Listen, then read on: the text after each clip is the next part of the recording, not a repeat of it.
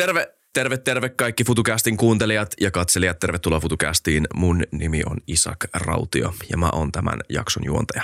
Muistakaa tilata kanava, se auttaa meitä erittäin paljon ja sitä numeron kasvamista on kiva aina seurata joka päivä, kun me käyn päivittelemässä YouTube-studioita ja Spotifyta. Um, mun puolesta tervetuloa ja mun puolesta myös tervetuloa Jyri Lavikaiselle, ulkopoliittisen instituutin tutkijalle, joka on toista kertaa FutuCastissa vieraana. Tervetuloa Jyri. Kiitos ja terve. Meillä oli hyvä jakso, tai no hyvä on ehkä vähän väärä sana, hyvä on ehkä vähän vesittävä sana, Ää, mutta meillä oli mielenkiintoinen keskustelu viime vuonna, viime maaliskuussa sodan alettua. Ja se oli tosi hyvä jakso mun mielestä ja monen kuuntelijan mielestä hyvä jakso, niin päätettiin kutsua uudestaan tänne vähän päivittelemään sitä, että mitä on tapahtunut ja mitä on tapahtumassa Ukrainassa tällä hetkellä ää, sodan tiimoilta ja myös politiikassa, Venäjän ja Ukrainan politiikassa. Tota, mutta sä oot ollut Kiovassa, mä kuulin. Me juteltiin vähän ennen jaksoa siitä, että sä oot ollut siellä käymässä. Minkälainen tunnelma on Ukrainassa Kiovassa tällä hetkellä?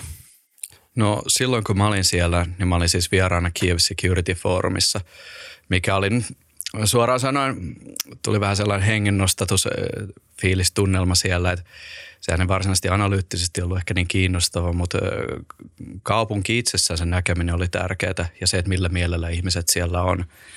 Et Voisi sanoa, että se on pelottavan normaali, normaalilta vaikuttava tilanne. Että ihmiset on siellä ulkona normaalin tapaa, käy yöelämässä. Ulkona liikkumiskielto tulee 12 ja sitten alkaa Venäjän ohjusiskut ja sitä kaupunkia aletaan tuhoamaan. Et se on äh, tavallaan, se näkee niiden ihmisten väsyneistä hymyistä, että siellä ei ole kaikki ihan kunnossa. Ja sitten on tietysti sotilaita näkyy kaduilla – miehiä liikkuu kaduilla paljon naisia vähemmän sattuneesta syystä. Mutta samalla kuitenkin se päättäväisyys siinä, mikä tulee sieltä oikeastaan niin kuin kaikkialla esiin, että ukrainalaiset tietää, että niille on vaihtoehtoa. Et se on tavallaan, tämä sota on heille ehkä vähän erilainen kuin meille. Hmm. Et tietyllä tavalla, vaikka me nyt Ukraina autetaankin ja se tuki, aseapu on kasvanut ihan eri mittasuhteisiin kuin silloin, kun me viimeksi juteltiin – niin silti me ei kuitenkaan olla itse tulilinjalla tällä hetkellä. Meidän valtiomme ei ole vaarassa tuhoutua. Hmm. Ukrainalaisille nämä on ihan realistisia kysymyksiä, että he menettävät läheisiä siellä, tuntevat ihmisiä, jotka ovat olleet rintamalla. Ja kuitenkin he tietävät, että jos Venäjä tästä jonkun voiton saa, niin siitä seuraa sitten ehkä jonakin päivänä uusi hyökkäys. Et se on niin kuin käsin kosketeltavaa se, että he ovat kyllästyneet Venäjään. Se siellä niin kuin välittyy, että 30 vuotta – koko sen maan itsenäisyyden ajan Venäjä yrittänyt kontrolloida sitä maata vähän eri tavoilla. Ja nyt he ovat sitten siirtyneet aseellisen väkivallan käyttöön. Ja kyllä se riepoo ihmistä, että he eivät saa elää, niin heidän itsenäisyyttään tavallaan kyseenalaistetaan tällä tavalla. Ja heidän tavallaan koko sitä ajatusta, että he ovat kansana edes olemassa. Niin se, se on ehkä niin kuin tällaiset päällimmäiset tunnelmat siitä reissusta. Mm. Joo, toi oli mielenkiintoisesti sanottu toi, että se oli pelottavan normaalia se elämä siellä. Mä oon nähnyt siis että näitä klippejä on käytetty Twitterissä muun muassa tämmöisen retorita, retoriikan levittämiseen, että katsokaa kuinka normaalia elämää nämä kiovalaiset elää. Näyttääkö tämä maalta, joka sotii? Ja mä muistan tota, koronan aikana oli tämmöisiä kommentteja, että tota, mä kävin klinikalla äh, niin kuin HUSissa ja siellä oli tota, käytävät ihan tyhjä. Hmm. Ikään kuin kiire sairaalassa näyttää samalta, samalta kuin kiire ostarilla – Black mm. Fridayna. Että et tämmöistä niin kuin mielikuvilla saadaan levitettyä paljon tota, ähm, käsityksiä siitä, että miten asiat, äh, asiat on, kun taas todellisuus, todellisuutta on vaikea havaita. Se havaitsee usein vain paikan päällä ihmisten ilmeistä. Mm, joo, ja voin sanoa, että tota, havaitsin sen myös siitä, että siellä oli paikalla sotilaita ja checkpointteja ja oli kulkuesteitä, jos piti mennä jonnekin paikkaan autolla, että sinne ihan tuosta vaan päässyt hotellin ulkopuolelle oli raahattu tuhottuja panssarivaunuja ja muuta kalustoa. Ja sitten ihan yleisesti se käsitys, että hei, vuosi sitten ne oli 30 kilsan päässä siitä paikasta, missä mä silloin seisoin. Hmm. Et kyllä se niin kuin ihan sotaa käyvältä maalta näyttää, mutta kiovalaisten elämässä se, eh, siinä on tietyllä tavalla sellainen pointti, että se rintama on nyt ihan muualla tällä hetkellä – ja ne paikalliset asukkaat niin kun, tietyllä tavalla ehkäpä tuntee syyllisyyttä siitä normaalista elämästään. Että saaks he esimerkiksi, niin kun, saaks he tavata ystäviä ja juhlia, kun heidän siellä jossain soditaan. Että se, se voi ymmärtää myös tälläkin tavalla. Ja sitten tosiaan siellä tehdään niitä ohjusiskuja, niin kun, jos nyt ei ihan joka yö, niin melkein joka yö. Et mun reissuni aikana se oli, sattu tulee hiljainen hetki, mutta heti sen perään niin kun Venäjä ampui sinne tuhottoman määrän ohjuksia, joita ukrainalaiset sitten torju. Ja kyllähän siellä kuolouhreja tulee niissä edelleen. Mm, myös Kiovassa. Kyllä, myös Kiovassa on ollut kuolouhreja. Tässä nyt äskettäin taidettiin iskeä Adessaan ja sitten Zelenskin kotikaupunki, jossa tuli kuolouhreja myös. Mm. Mainitsit myös ennen jaksoa, että näitä iskuja keskitetään usein päiville, jotka on merkityksellisiä tai merkityksellisempiä kuin muut normaalit arkipäivät, kuten juhlapäivät ja esim. mä että jouluna. Joo, siis äh, näihin iskuihin on, niihin liittyy sellainen dynamiikka, että tällaisen ohjusiskun valmisteleminen kestää jonkun aikaa. Muista oliko se nyt muutaman viikon vai, siis muutaman päivän vai viikon, mutta jos ajatellaan esimerkiksi tällaista Venäjän Iskander asejärjestelmä, joka ampuu ballistisia ohjuksia. Se on niitä heidän parhaimpaa kamaa suunnilleen. Osumatarkkuus on ollut suhteellisen hyvä verrattuna näihin muihin, niin sen kohteet ohjelmoidaan erikseen. Ja se pitää sitten aikana sinne ohjusjärjestelmälle syöttää ne tota, maali, maaliohjeet. Niin se ei tapahdu ihan hetkessä. Silloin pitää miettiä, että milloin tämä ohjusisku toteutetaan. Ja meidän tapauksessa, kun me oltiin siellä, niin sen pari päivää siitä oli joku ukrainalainen juhlapäivä, jota en nyt kyllä muista. Mutta juuri sen päivän kohdalla iskettiin niin kuin voimalla Ukrainaan. Ja siis logiikkahan tässä on se, että siinä vie, näiden ohjusiskujen tarkoitus on osin tietysti tuhota esimerkiksi ilmapuolustuskalustoa Kiovasta. Näitä Yhdysvaltojen Patriot-järjestelmiä yritettiin tuhota. Mutta toisaalta niillä iskuilla myös käydään sellaista psykologista sodankäyntiä, ja juuri tämän juhlapäivän aikana, niin siinä viedään ihmisiltä ilo elämästä, että he muistutetaan silloin, että he ovat sodassa ja he eivät saa hengähdystaukoa milloinkaan. Se on tavallaan eräänlaista kidutusta, jonka tarkoituksena on niin kuin tuottaa sellaista kasaantuvaa painetta, joka ehkä jonakin päivänä sitten murentaa sitä taistelutahtoa. Mä en usko, että se tässä Venäjän suhteen se ehkä toimi ihan niin hyvin kuin mitä he haluaisivat, vaikkakin kun siellä tulee niitä ilmahälytyksiä, niin ihminen ei voi nukkua silloin, kun, kun se mm. herää siihen. Ja suojaan kannattaisi mennä, koska se voi oikeasti osua kohdalle, jos se, se ase itse, niin se romu, mikä siitä tulee, kun se ohjus ammutaan alas, niin voihan siihenkin kuolla. Öö, mutta ukrainalaiset tietää, että kun niille ei vaihtoehtoa, niin ei siinä paljon auta muuta kuin kestää.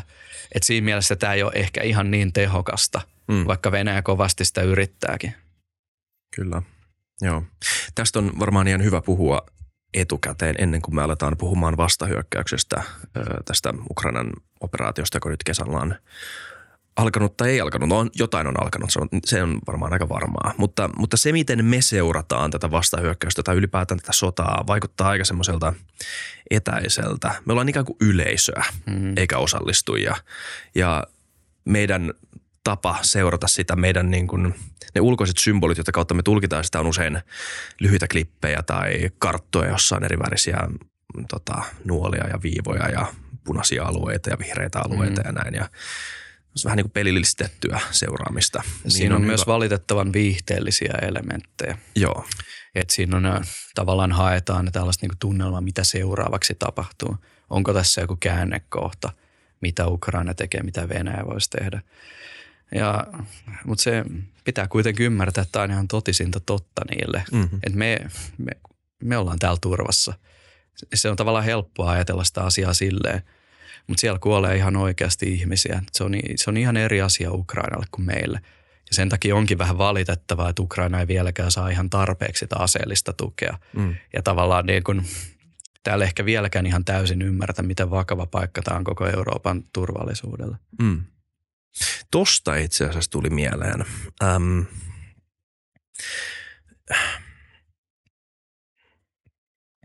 lännen aseapu, no me, me, ei, me ei välttämättä olla vaan osallistuja sillä määrin, että me ollaan, tai siis anteeksi yleisöä sillä määrin, että me, me kyllä osallistutaan aseavun kautta. Ja se on aika kriittistä Ukrainan tota, puolustuksen onnistumiselle.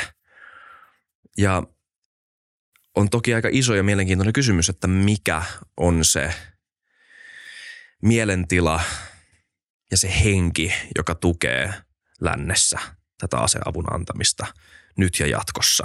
Ja kuinka paljon se on kytkeytynyt siihen, että kuinka paljon Ukraina onnistuu ja mitä odotuksia me asetetaan Ukrainalle.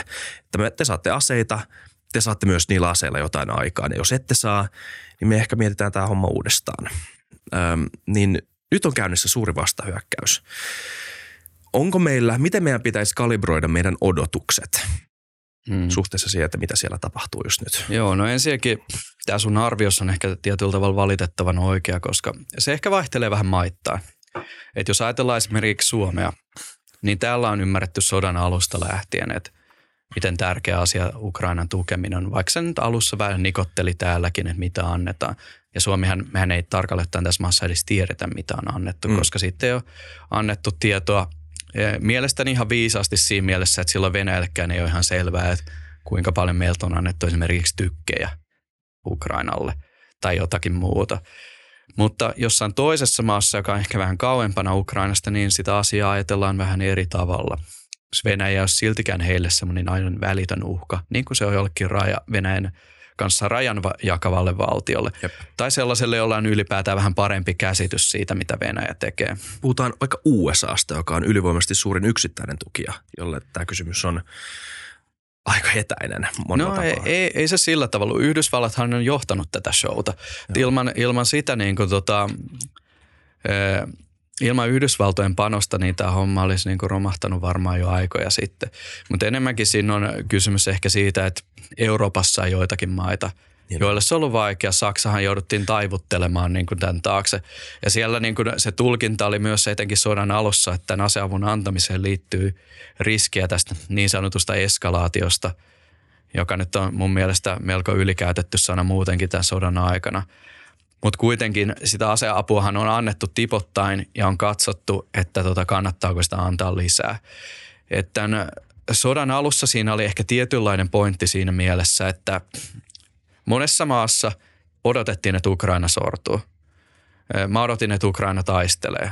Mä kyllä tota, muistaakseni täällä viimeksi sanoin, että mä uskon, että Venäjä tämän lopulta voittaa, koska oletuksena, että sieltä tukea ei anneta niille kuitenkaan liikaa. Että mä olin ehkä snadisti liian pessimistinen silloin, koska alussa se näytti vähän huonolta, nimenomaan se kattominen.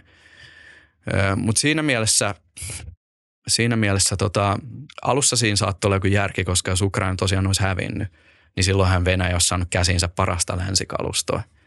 Mutta siinä vaiheessa, kun kesällä annettiin, siis viime vuoden kesällä annettiin näitä kuuluisia himarsseja, siinä vaiheessa olisi voitu antaa muutkin – ne HIMARS on sellainen järjestelmä, jota voidaan verrata aivan hyvin johonkin taistelupanssarivaunuun tai tavallaan jopa hävittäjän. Mutta silloinkin ehkä niin kuin osa valtiosta nyt ei vaan halunnut mennä tarpeeksi pitkälle. Ehkä jopa enemmistö, en tarkalleen tiedä, että mitkä näistä. Ja nyt tämänkin vastahyökkäyksen niin kuin, ö, kontekstissa, niin osa valtioista saattaa katsoa, että onnistuuko tämä nyt vai ei – Osa on tietysti sitoutunut hyvin pitkälle. Iso-Britannia mm. vaikuttaa olevan tästä aika hyvä esimerkki, että Kyllä. ei heidän apunsa tähän hyökkäykseen lopu. Ja joissain valtioissa tuntuu olevan myös parempi ymmärrys siitä, että on pitkä sota.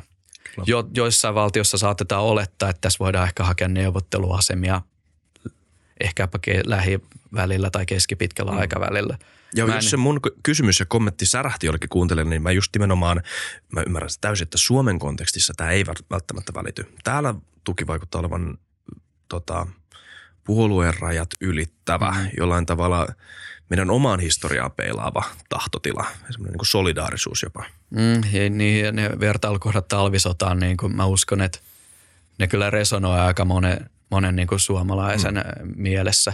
Ja myös se valitettava tosiasia, että talvisotahan hävittiin, silloin jouduttiin luovuttaa mm. oliko se nyt vähän yli 10 prosenttia maa-alueesta ja neljäsosa teollisesta kapasiteetista. Ja sen jälkeen Neuvostoliitolta tuli vielä vähän lisää vaatimuksia sen jälkeen, että se oli aika katkera rauha tälle maalle. Ja silloin ei saatu ehkä ihan sellaista apua, mitä lännestä luvattiin. Siihen ei sen sodan historia meidän sen enempää tarvitse mennä, mutta se konteksti on ehkä – tai siis se käsitys siitä, että mitä tässä on pelissä, niin kuin tuntuu olevan aika selvää suomalaisille. Mutta monessa muussa maassa niin kuin ei. Ja siellä ei ole samanlaista kokemusta esimerkiksi ylipäätään Venäjästä tai Venäjän toimintatavoista tai edes niin kuin ymmärrystä tällaisista laajamittaisista sodista. Saksa on ehkä ollut tällainen yksi esimerkki, vaikka he nyt on juoksua parantanutkin, kun puolustusministeri vaihdettiin järkevämpää ja kyllä ne sen tankkienkin lähettämisen lopulta hyväksy. Entäs ne odotukset? Mitä, miten meidän pitäisi katsoa tätä vastahyökkäystä? No ymmärrettävää on se, että tässä on niin kuin, tämä on niin kuin yksi seuraava vaihe tässä sodassa. Eihän se tätä sotaa tule päättämään. Et jos ajatellaan, että miten tällainen hyökkäys etenee, niin ideaalitilanteessa Ukraina mur- puhkaisee aukon Venäjän puolustuslinjoihin ja työntyy siitä läpi. Ja missä se nyt tuleekin, onko se sitten etelässä vai idässä, en lähde sitä arvioimaan, kun ukrainalaiset on osannut harhauttaa ennenkin. Mutta se ei ole se pointti, vaan pointti on se, että nämä puolustuslinjat oikeaoppisesti, jos Venäjä on ne tehnyt ja etelässä varmaan onkin, niin on rakennettu kerrost, kerroksittaisiksi, jolloin sieltä oikeasti, kun siitä mennään läpi, jos venäläiset vähän osaa sotia tai sotii kunnolla, niin ukrainalaisille aiheutuu siitä isoja tappioita. Se tarkoittaa sitä, että sitä joukkoa, joka tänne vastahyökkäyksen aloittaa – niin sen vastahyökkäyksen loputtua, ellei nyt aivan loistavaa menestystä, niin sitä ei samalla tavalla enää ole, vaan se pitää rakentaa ja varustaa uudelleen. Sieltä on kuollut miehiä ja tuhattu kalustoa. Jos Venäjä nyt ei täysin romahda, niin sitten se tarkoittaa, että pitää valmistella seuraava vastahyökkäys ja sitä seuraava ja ehkä sitäkin seuraava. Hmm. Mä en usko, että tämä sota on päättynyt tämän vuoden aikana, ellei jotain niin kuin yllättävää tapahdu ei välttämättä ensi vuodenkaan aikana. Mm. Niin Kau- siis, että to, sota tantereilla tämä ei tule loppumaan, mutta jotain niin. muuta niin kuin poliittista voi tapahtua. No aina, kaikkihan voi sattua aina. Et Venäjän, Venäjän tota, asevoimat, eihän sitä täysin voi sulkea pois, että siellä murtuu taistelutahto mm. täysin, koska Kyllä. se motivaatiohan nyt on vähän kyseenalainen siellä. Ukrainalaisten motivaatio sen sijaan ei ole kyseenalainen. Mutta pointti on se, että eihän tällaisen varaa voi laskea mitään – meidän on lähtökohtaisesti oletettava, että tämä sota kestää pitkään ja jos ajatellaan sitä aseapua, niin suunnitella se siinä jo niin kuin useamman vuoden päähän tai pohtia, että mitäs me silloin tehdään. Ehkä, ehkä sitä ennen tapahtuu jotain yllättävää ja positiivista ja sitten se positiivinen otettava kiittää vastaan ja todeta, että oho, tehtiin ehkä vähän liikaa, mutta voitettiin silti. Toisin kuin, että mietitään jokaista erikseen ja pohditaan, että tuliko tästä nyt sitä menestystä, mitä toivottiin, jos se ei tullut, niin sitten tavallaan skaalataan jotain alaspäin tai petytään tai, tai odotetaan aina, mitä seuraavalla viikolla tapahtuu. Mm. Tämähän on meidän uutisvirras jatkuvasti, että jossain on tapahtunut jotain. Että sen yli pitäisi tavallaan päästä ja katsoa sitä isompaa, isompaa kuvaa tässä sodassa. Mm. Et yleensä sodat kestää aika lyhyen aikaa tai sinne kestää todella pitkän aikaa. Että tällainen vuoristokarabahin sota, joka käytiin oliko se nyt 2020. Ei kestänyt pitkään. Tämä sota on kestänyt jo puolitoista vuotta. Sehän voi kestää ihan niin kuin miten pitkään tahansa. Korean sota oli kolme vuotta, Iranin ja Irakin sota oli kahdeksan vuotta. Siinä on vähän kontekstia tällaisille niin kuin laajamittaisille sodille, että millaisia ne voi olla. Et sen vuoksi meidän ei kannata ajatella, että onko tämä yksi vastahyökkäys nyt ihan tajuttoman merkittävä. Mm. Kun mietitään, että mitenköhän monta vastahyökkäystä Korean sodassa ja Iranin ja Irakin sodassa tehtiin. Rintamalinja vähän vaihtui puoli ja toisi. Ja valitettavasti molemmat sodat päättyivät ratkaisemattomaan. Mutta jos nyt tässä sodassa ymmärrettäisiin suunnitella pide, vähän niin kuin pidemmälle – niin ehkä Ukraina voi sen voittaa. Mm. Jos, jos ymmärretään tällaiset asiat ja valmistaudutaan jo nyt siihen tulevaan. Kyllä. Ja tämä ei ole missään ristiriidassa ukrainalaisen taistelutahdon välillä. Tämä nyt on ehkä enemmän vaan semmoista, että kun me nyt ole, ollaan äm, se pieni panos, joka me ollaan annettu verorahoillamme tuohon sotaan – niin, niin, ja kuitenkin tämä koskettaa meitä, tämä koskettaa koko maailmaa, koskettaa koko Eurooppaa. Niin, no, niin, ei se vallan pieni, jos se panos, koska muutenhan Ukraina olisi jo varmaan hävinnyt. Tämän. Se oli mun suomalaista tuota, vaatimattomuutta. Vaan meidän vaatimattomuutta, kun ei lähetetty kaikkia leopardeja sinne. Joo. Joo, mutta ni, niitä varmaan tarvitsisi sen toiset 200 kyllä helposti. Joo. Et, ja enemmänkin varmaan. Et hyökkääminen tuollaiselle linnoitetulle, linnoitetulle alueelle, nyt se nyt vaan sattuu olemaan vaikeaa. Mutta Joo, siis ukrainalaistenkin kohdalla, niin oletushan täällä on se, että he taistelee maailman loppuun asti. Mutta kyllä se niin kuin sielläkin voi se sietokyky jossain vaiheessa päättyä, jos tarpeeksi ihmisiä kuolee. Että ei sitä niin kuin, he ovat olleet turheita ja kuten sanoin, heille ei tavallaan ole vaihtoehtoa. Mutta ei kannata uskoa siihen, että, että sielläkään ei olisi jotain niin kuin kohtaa se kamelin selkä ei katkesi tai että se olisi tyystin mahdotonta – tämäkin, nämäkin on sellaisia asioita, asioita, joihin kannattaa varautua. Et, Et vaikka tietysti kannattaa suhtautua heihin luottavaisesti, niin mielestäni on aina parasta varautua myös pahimpiin vaihtoehtoihin, koska sitten jos näin tehdään, niin niitä ehkä jouduta sitten kohtaamaan. Hmm. Um, mikä on tämä asetelma, jossa Ukraina just nyt on? Ukraina sanoo paljon aseapua ähm, länneltä, johon ukrainalaisia sotilaita on koulutettu. En tiedä millä menestyksellä, mutta tota, se jää nähtäväksi. Mut ylipäätään, mikä, mikä tämä asetelma just nyt on. Ja mä yritän välttää sitä, että tästä ei tulisi semmoista niin urheilukysymystä, mutta ei siis se on ihan tärkeä kysymys. Siitä kyllä itse asiassa tiedetään jonkun verran, että miten heidän koulutuksensa on menestynyt. Mm. Et, eh, siellä on tavallaan, Ukraina on tavallaan kahden tällaisen sotilaallisen kulttuurin välissä. Et, nämä korkeimmat upseerithan on saanut koulutuksensa Neuvostoliitossa. He ovat tavallaan henkisesti hieman samanlaisia kuin venäläiset komentajat siinä mielessä. Ja osahan saattaa olla jopa entisiä, niin hullua kuin se on entisiä, jos nyt ei palvelustovereita, niin kuitenkin saman maan asevoimien – Venäjällä oli sama tilanne Tsetsenia sodassa 90- ja luvulla ja 2000-luvun alussa. Silloin, nytkin ollaan eri puolilla. Silloin siitä on semmoinen legendaarinen klippi muistaakseni, kun mm, semmoinen venäläinen sotilas puhuu sen Tsetseni sotilaan että älä tee tätä, tai mitä Joo. ihmettä sä teet. Kyllä, hän venäläisen tyyliin sanoo siinä, että mä en voi olla tekemättä muuta. Nämä on mun määräykseni ja sitten hänen tarinan mukaan kuolee sinne. Joo. Ja kaikki hänen miehensä kuolee myös. Koska Tsetsen kaveri varotti sitä, mm. että jos sä tuut tänne, sä kuolet. Ja Kyllä, ja koska hän on Neuvostoliitossa koulutettu ja niin hierarkkisen niin mm. Tavallaan koulutuksen saanut, että hän ei voi kyseenalaistaa jopa typerää määräystä. Mm. Mikä on edelleen Venäjällä tavallaan, Venäjän asevoimissa nähtävästi se ongelma, että sieltä puuttuu se aloitekyky. Ja sen takia niitä kenraaleja kuoli – kuoli etenkin tässä on niin kuin, jos nyt ei ihan alkupuolella, niin no, tarka, siinä vaiheessa kun ukrainalaista niin kuin alkoivat viemään taistelua he, heidän luokseen.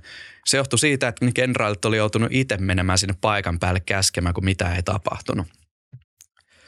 Ukrainalaisillakin on tällaista tietynlaista vääränlaista hierarkkisuutta siellä. Mutta tota, he ovat tosiaan saaneet koulutusta jo pidemmän aikaa. Ja näillä tota, hierarkiassa matalamman tason upseereilla alkaa olla, tai heihin yritetään iskostaa sellaista aloitekykyä, joka on tyypillistä NATO-maiden asevoimille, joka on siis tuikki tarpeellista, koska eihän se niin kuin kenraaliporras siellä tiedä, mitä kentällä juuri nyt tapahtuu.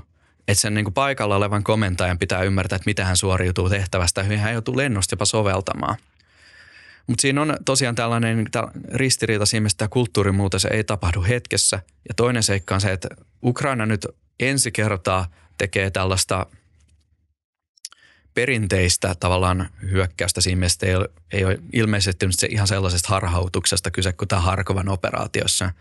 Venäläiset yllätettiin housut kintuissa ja lähtivät käpälämäkeen. Et nyt joutuu oikeasti niin murtautumaan linjoista läpi.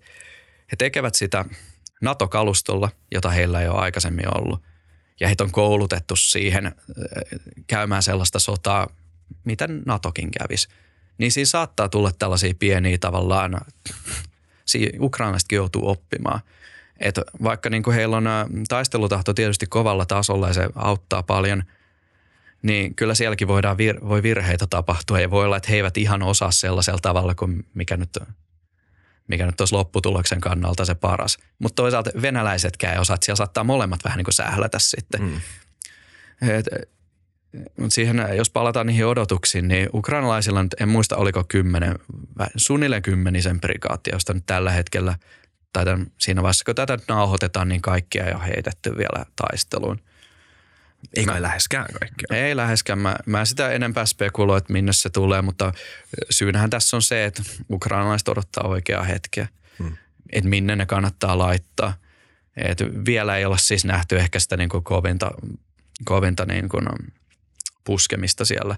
Lähiaikoina se varmasti tulee, koska ei heilläkään ole siis aikaa ihan loputtomasti hukattavissa.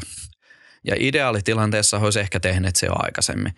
En me ollaan jo kesäkuussa – mutta siellä on jäät, jos sulla on, on tavallaan se mutakausi jo paljon ta, niin kuin pitkä aikaa takana päin. Et jos heillä olisi ollut kyky tähän, niin ehkä he olisi tehneet se aiemmin.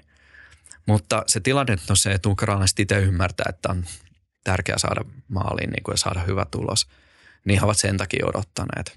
Et se ehkä kertoo siitä, että ei heilläkään ole tästä meidän avusta huolimatta ihan määrättömästi voimaa käytössä. Mm. Niin, kyllä. Noista prikaateista vielä. Nythän on ollut videoita, joiden tota, no mulla on ainakin semmoinen säätö, että mä en ikinä vedä liikaa johtopäätöksiä alle 30 sekunnin klipistä mistään. Ja tota, on vaikea sanoa, mitä niille tankeille on käynyt, joita niissä videoissa on. Mutta jos me puhutaan ihan vaan mittakaavoista, mittasuhteista, niin vaikka siellä olisi mennyt kymmeniä leopardia tai muita APC tota, tämmöisiä kulkuvälineitä rikki, niin, ää, niin prikateihin kuluu satoja, useita useita satoja näitä. Ne on aika suuria. Ja siis tähän koko voima, että Ukrainalla, niin saa varmasti satoja panssaroituja ajoneuvoja. Et, ei tällainen mä en ole sen tason niin kuin, no, sotilasekspertti, että mä pystyisin sanomaan ihan tarkalleen, mitä mm. missäkin mm. tällä hetkellä on. Mutta tota, voidaan se sanoa, että kymmen, sanotaan kymmenien panssariajoneuvojen menetys on ihan odotettavissa mm. tällaisessa hyökkäyksessä. Etenkin alussa. Mutta tota, näiden Leopardeja, jos menee kymmeniä, Leopard 2, niin sehän nyt on, se alkaa näkyä jossain, jos kokonaisuudessaan parista annettu. Mm. Niin se nyt ei olisi ihan hieno homma, jos ne jo tässä vaiheessa menee. Mutta odotettavissa, että Ukraina kärsii isoja tappioita. Niin valitettavaa kuin se onkin. Mutta tota, parhaassa tilanteessa, jos nyt tulee ihan huippulopputulos ja vaikka onnistuisivat tämän niin kuin laajasti spekuloidun hyökkäyksen siellä etelässä tekemään ja katkaisemaan maayhteyden Krimille, niin se olisi aika merkittävä strateginen voitto. Mutta tota, pitää myös varautua siihen, että se tavalla menestys jää vaatimattomammaksi myös, koska katastrofaalisintahan olisi se, jos he menettäisivät ihan valtavan määrän sitä kamaa, koska sitä uutta ei niin kuin ihan hetkessä tuu ja joukkoja saa ihan hetkessä perustettua. Et kun sota on käyty niin pitkään, niin se porukka siellä, joka rintamalla on tällä hetkellä, ei ole niin samaa porukkaa, joka siellä oli alussa, koska se alun porukka on kuollut tai vammautunut hyvin suurelta osin. Ja tässä käy ehkä tota, tämänkin hyökkäyksen tiimoilta valitettavasti käy samoin, että siellä menetetään paljon niin kuin osaavia sotilaita ja sitten pitää kouluttaa uudet tilalle. Hmm. Jos tämä alkaa menee tosi hyvin Ukrainalle ja Venäjä alkaa panikoimaan, että et ei helvetti, nyt tämä on menossa niin kuin ihan päin, päin metsää. Ja me nähdään jo, mitä siellä on tapahtunut no muutama viikko sitten Kahovkan paron rikkominen ja se valtava katastrofi, minkä se aiheutti. Niin, ja, niin tota, on kuitenkin merkki siitä, että siellä voi tapahtua vaikka mitä. Ja nyt on yli vuoden jo puhuttu Zaporijan ydinvoimalasta ja siitä, että miten siellä sen läheisyydessä pommitetaan koko ajan ja se on ollut uhattuna pitemmän aikaa, niin mitä jos jossain vaiheessa Putin keksi, että no ydiniskuu me ei tehdä, mutta ydin vahinko. Mm. Niin se tietysti riippuu siitä, että minkälaista jälkeä sillä ydinvoimalla tavallaan saisi aikaan. Että se, mm. Kaikilla on tietysti mielessä Chernobylin voimalaonnettomuus, mutta se vaatii käsittääkseni aivan erityistä huolimattomuutta ja myös virheitä sen reaktorin suunnittelussa. Että se ei välttämättä olisi ihan saman tason niin kuin onnettomuus, mutta tosiaan siihen, sen niin kuin laadun, laadun analysointiin tarvittaisiin ehkä jotain reaktorifyysikkoa jo. Mutta pointti on se, että Ukraina on niin kuin ehkä kaikista maailman valtioista parhaiten valmistautunut tällaiseen juuri sen Chernobylin takia. He ovat kokeneet sen jo kerran. He ovat oppineet elämään sen kanssa. Et, eihän se tätä sotaa mihinkään lopettaisi. Et, ei Ukraina antaudu sen takia, että – heidän ydinvoimalansa posautettaisiin sieltä. Ihan niin kuin ne ei antaudu tämän padonkaan tuhoamisen takia. Että se olisi taas Venäjältä niin kuin yksi tapa, yksi tapa kiduttaa sitä maata lisää. Hmm. Mutta ei se sen, mä en usko, että se on sodan kannalta muuttaisi mitään. Aseapua ehkä jopa lisäisi. Ja sitten toisaalta Venäjä menettäisi tavallaan myös sen kortin, kun se on tehnyt sen jo. Mutta tosiaan ei voida sulkea pois, että he jotain tekevät ihan niin kuin Ukrainaa häiritäkseen. Siinä mielessä, että tämän padonkin räjäyttäminen syö ukrainalaisten resursseja tavalla tai toisella. Siellä joku joutuu sitä asiaa hoitamaan ja rintamalinjakin lyheni siltä osin, missä sitä vettä menee. Joo.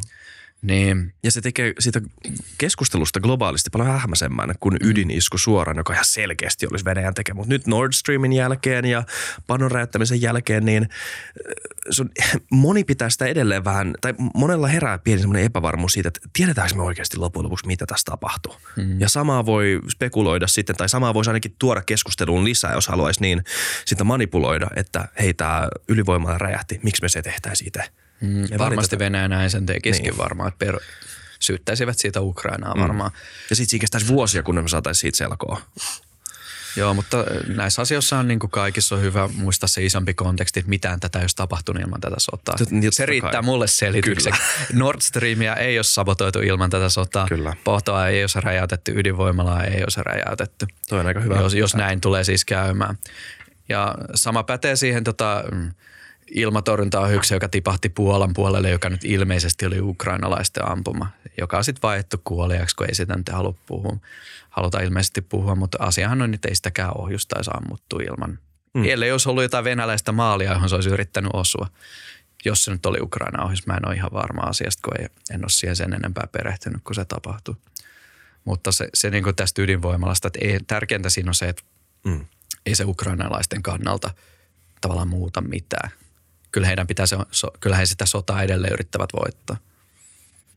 Kyllä. Onko sun mielestä länsi reagoinut oikealla tavalla siihen, että tämä pato rikottiin ja siihen, että kuinka ison katastrofin se aiheutti Ukrainassa? Niin se vähän riippuu, että mitä me tarkoitetaan siellä reagoinnilla siinä mielessä, että tässä on aseapuun selvästi sitouduttu pitkään niitä uusia paketteja tulee tässä. Yksi sellainen asia, minkä voisi nostaa esille, että minkälainen ympäristö tämä tuho tämä on Ukrainalle siinä mielessä, että sen maan jälleenrakennus on tulee vaatimaan ihan valtavasti työtä. Ja tämä käsittääkseni se viljelysmaa siellä niin tulvavesien alla niin on pilattu, pilattu tyystin. Tämä on ehkä sellainen asia, joka niin kuin, se on jälleen yksi niin kuin asia, mikä pitää tehdä näiden Venäjän toimien takia. Mutta vaikea sanoa, mitä siihen tarkalleen. Muuten pitäisi vedota, kun todeta, että aha, sotarikos on tehty. Mm. Ilme, ta- taas varmasti se on jonkun pykälän mukaan sotarikos tuhota tuollainen pato ja asettaa ihmisiä vaaraan ja vaikka mitä. Yksi, yksi niin kuin, Se on massatuhoisku. no siis yksi pykälä lisää Venäjän pitkää syntilistä. Mm. Et en tiedä, mitä siihen sen enempää voi reago- reagoida, kuin vain jatkaa päättäväisesti Ukrainan, Ukrainan tukemista. Mm. Niin. Jos puhutaan konkreettisemmin mistään, sun mielestä siis ei ole semmoista punaista linjaa, joka vielä olisi ylitetty, että, että lännen pitäisi osallistua sotaan. Mm. Niin. No tavallaan länsihän on itse tavallaan asettanut sen punaisen linjan itselle, että sinne ei mennä. Mm. Mikä on ihan fiksua. Eh, Tavallaan on, tavallaan ei, koska eihän se ole välttämättä, eihän siinä välttämättä kävisi niin, että Venäjä eskaloisi sen sodan joukkotuhaseiden mm. käyttöön. Niin, voisit puhua vähän lisää tuosta logiikasta tuon pidättäytymisen takana. Niin sehän on tavallaan, tietyllä tavalla kyse on siitä, että länsi on itse asettanut tiettyjä pidäkkeitä, joista se on myöhemmin luvapunut. Ja sehän tavallaan osoittaa, ja siis syynähän tähän on ollut alusta asti Venäjän ydinaseiden pelko. Mm. Eihän siellä, tai haluaisin ainakin uskoa, että siellä ei mitään muuta syytä ole kuin pelko siitä, että tämä sota voi eskaloitua. Et muuten sinne olisi varmaan lähetty ihan niin kuin voimalla ja näiden Butchan ja Irpinin mm. joukkosurmien jälkeen. Siihen itse asiassa YK eräällä tavalla velvoittaa, puhutaan suojeluvelvoitteesta, että jos jossain tapahtuu raakoja ihmisoikeusrikkomuksia, niin kansainvälisellä yhteisöllä on velvollisuus auttaa mukaan lukee myös voimakeinoilla tässä tilanteessa, mutta ydinaseethan on ollut sieltä, se uhka on leijunut siellä sodan taustalla sodan alusta lähtien, koska Venäjä on sen sinne laittanut ihan tarkoituksella. Mutta tämän sodan aikana me ollaan nähty, että iso osa niistä peloista, joita silloin alussa oli, niin niillä ei ollut pohjaa. Puolahan ehdotti hävittäjien antamista muistaakseni maaliskuussa viime vuonna. Se torpattiin nopeasti ja kuopattiin ja nyt sitten on hävittäjiä viimeinkin tulossa. Mm. Että se, ydin, se ydinaseen kortin käyttäminen tässä tilanteessa tai koko sodan aikana, niin se on Venäjän, Venäjän kärsinyt siinä vähän inflaatiota, koska se lopulta pohjaa mielikuviin siitä, että tällainen uhka on vakavasti otettava. Ja Venäjällä on itse asiassa mietitty tätä asiaa viimeisen 20 vuoden aikana hyvin paljon siitä, että miten tätä, miten tätä pelkoa voisi käyttää, miten tätä pelkoa voisi käyttää hyväkseen silloin, kun Venäjä toteuttaa kansallisia intressejä esimerkiksi tällaisessa sodassa. Ongelma vaan on siinä, että jos se bluffi katsotaan, niin sitten tota, sillä ei ollutkaan katetta. Tämä aseapuhan on sen osoittanut, että sinne voi oikeasti sitä tavaraa tuutata melkeinpä niin paljon kuin haluaa, koska kukaan ei aloita ydinsotaa jonkun taistelupanssarivaunun takia. Se, se Ukraina saa leopardeja, niin ei se ta, mikään niin kuin valtio ei ris, heitä kaikkea peliä sen takia. Eikä näköjään näiden risteilyohisten takia. Eikä drone-iskujen takia Moskovaan niin. tai Belgorodiin. Tai jos öö, KRH ammutaan Belgorodia. Ei varmaan silloinkaan. Mm. Et, siinä voidaan sitten miettiä, että, että mikä on se hetki, jolloin niin oikeasti tapahtuisi.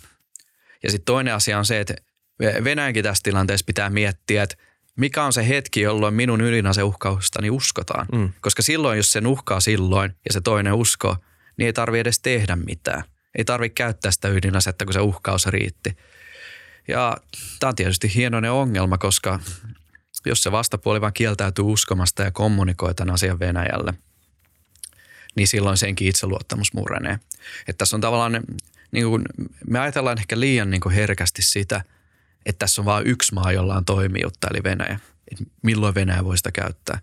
Kun Venäjän pitää miettiä myös sitä, että mitä se sen potentiaalinen kohdeasiasta ajattelee. Ja se kohde viestii Venäjän suuntaan koko ajan. Et, Yhdysvallat on tehnyt selväksi Venäjälle, että ydinaseen käytöllä olisi katastrofaalisia seurauksia Venäjälle. Ja tämä on, viesti, ja tämä on yksilöity niin kuin yksityisiä kanavia pitkin myös Venäjälle, en mitä ne seuraukset oikeasti olisi. Mun arvioni mukaan se tarkoittaisi sotaan liittymistä. Mm. Tavalla tai toisella. Ehkä ilmavoimilla. Ehkä siellä tehtäisiin yksi niin kuin massiivinen isku jotain laivastoa kohtaan tai jotain tällaista. Mutta kuitenkin Venäjällä on kommunikoitu, että jos he tekevät sen, niin sitten sattuu tällaista. Ja jos mm. niin käy, niin silloin siitä ydinaseiskusta ei tunnu olevan paljon hyötyä. Heille jos vastineeksi siitä, he eivät voitakaan sotaa, vaan Yhdysvallat on sodassa mukana – et siinä on tavallaan niin kuin kahdella toimijuutta. Ja tässä mielessä Yhdysvaltojen asema on helpompi, koska eihän heidän tarvitse uhata Venäjää ydinaseella. Mm. Heidän tarvitsee uhata Venäjää sillä, että ne liittyy sotaan. Se on paljon uskottavampi uhkaus kuin uhkaus iskee ydinaseella siinä mielessä, että kaikilla on intressi siitä, paitsi ehkä Venäjälle, että ydinaseita ei käytettäisi. Kukaan ei sitä halua, koska tota, silloin kaikissa tulevissakin sodissa niin kuin se kynnys on matalampi, kun se on kerran jo tehty. Kyllä. Ja erityisesti jos ajatellaan esimerkiksi Kiinan logiikkaa tässä, niin jos se tabu murtuu, niin siitä Etelä-Koreassa pohditaan. Siellä pohditaan jo nyt ydinaseen kehittämistä ihan vakavissaan. Japanissa voitaisiin pohtia, pahimmillaan jopa Taivanissa. Pahimmillaan tämän seurauksena olisi se, että Kiinan ympärillä on tämmöinen niin ketjumaita, jossa on ydinaseita, jotka kaikki osoittaa Kiinan rannikkoon. Ja sitten käykin niin, että Kiina on piiritetty Yhdysvaltojen liittolaisilla, joilla on kaikilla ydinaseita. Mikä on heidän intressinsä synnyttää tällainen tilanne jonkun Ukrainan takia? Mm. Tämä on toivon mukaan kommunikoitu Venäjällekin aika selvästi. Et kysymys on, että vaikka Kiina nyt ei tavallaan, Kiinahan on tässä tavallaan Venäjän puolella siinä mielessä, että se toivoo, että Venäjä ei häviä tätä sotaa. Mutta rajansa silläkin, että ne ei ole sellaisia liittolaisia – että tota, jotenkin omat edut asettaisi täysin alttiiksi jonkun toisen osapuolen toisella puolella maailmaa käymään pikkusodan takia. Että sekin tavallaan auttaa siihen, että Venäjälle viestitään tästä varmasti ihan muualtakin kuin lännestä. Hmm. Kyllä. Mitä muita huomioita sulla oli siinä sun tota, ydinasepelotetekstissä, joka itse asiassa menestyi aika hyvin? Minusta erittäin hyvä teksti.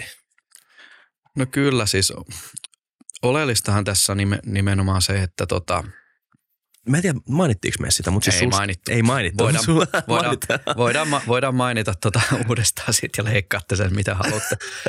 Mä rupesin puhua jo siitä. Mutta sulla on siis tämmöinen teksti, jonka sä kirjoitit Venäjän ydinasepelotteesta, joka sai ihan kansainväliskin levikkiä. Niin, ta- tarkalleen ottaen mä, mä oon käsitellyt tässä tota analyysissani sitä vuorovaikutusta Venäjän ydinasekiristyksen ja Yhdysvaltojen vastauksen välillä.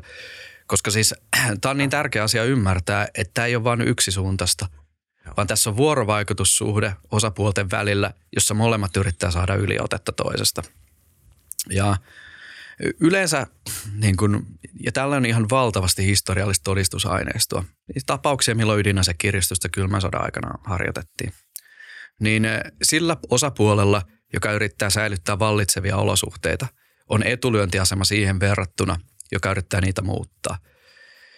Johtuen siitä, että se henkinen kynnys oikeasti iskeä ydinaseella, sanotaanpa jossain vallotussodassa, vastineeksi siitä, että saa maa-alueita hallintaansa – on, niin se on paljon, paljon korkeampi henkisesti kuin jonkun toisen osapuolen uhkaus sanoa, että, että tota, ette tee sitä tai me sitten kostamme sen. Et, Mm. te, koska siis se, ne, se tavallaan ne, ne, se panos on siinä sille puolustavalle osapuolelle paljon suurempi kuin hyökkäjällä, koska hyökkäjähän on – ennen sanotaan sitä konfliktia, niin sillä on ollut asiat suhteellisen hyvin.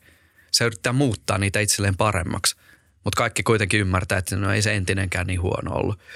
Ja kysymys on lopulta siitä, että mikä tässä on uskottavaa. Että Venäjä tämän sodan alussa, kuten tunnettua, niin Putinhan sen hyökkäyksen alkamispäivänä totesi, että kaikki, jotka puututte tähän, niin joudutte kohtaamaan seurauksia, jollaista, jollaisia ole historiassa ikinä nähty – ja hän siinä vähän samassa kontekstissa puhui heidän ydinaseistaan. Ei suoraan, kuten näissä, näissä uhkauksissa aina se kuuluu asiaan melkein. Koska silloin, jos sanoo suoraan, että minä isken sinua ydinaseella, ja sit jos se toinen katsoo sen bluffin läpi, niin sit sun on pakko iskeä.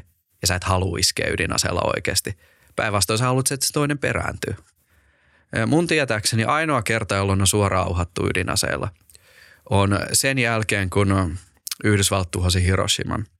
Sen jälkeen Truman sanoi, että jos te ette nyt hyväksy ehtojamme, niin saatte kohdata sellaista tuhosadetta, jolla ei ole koskaan nähty tämän maan päällä.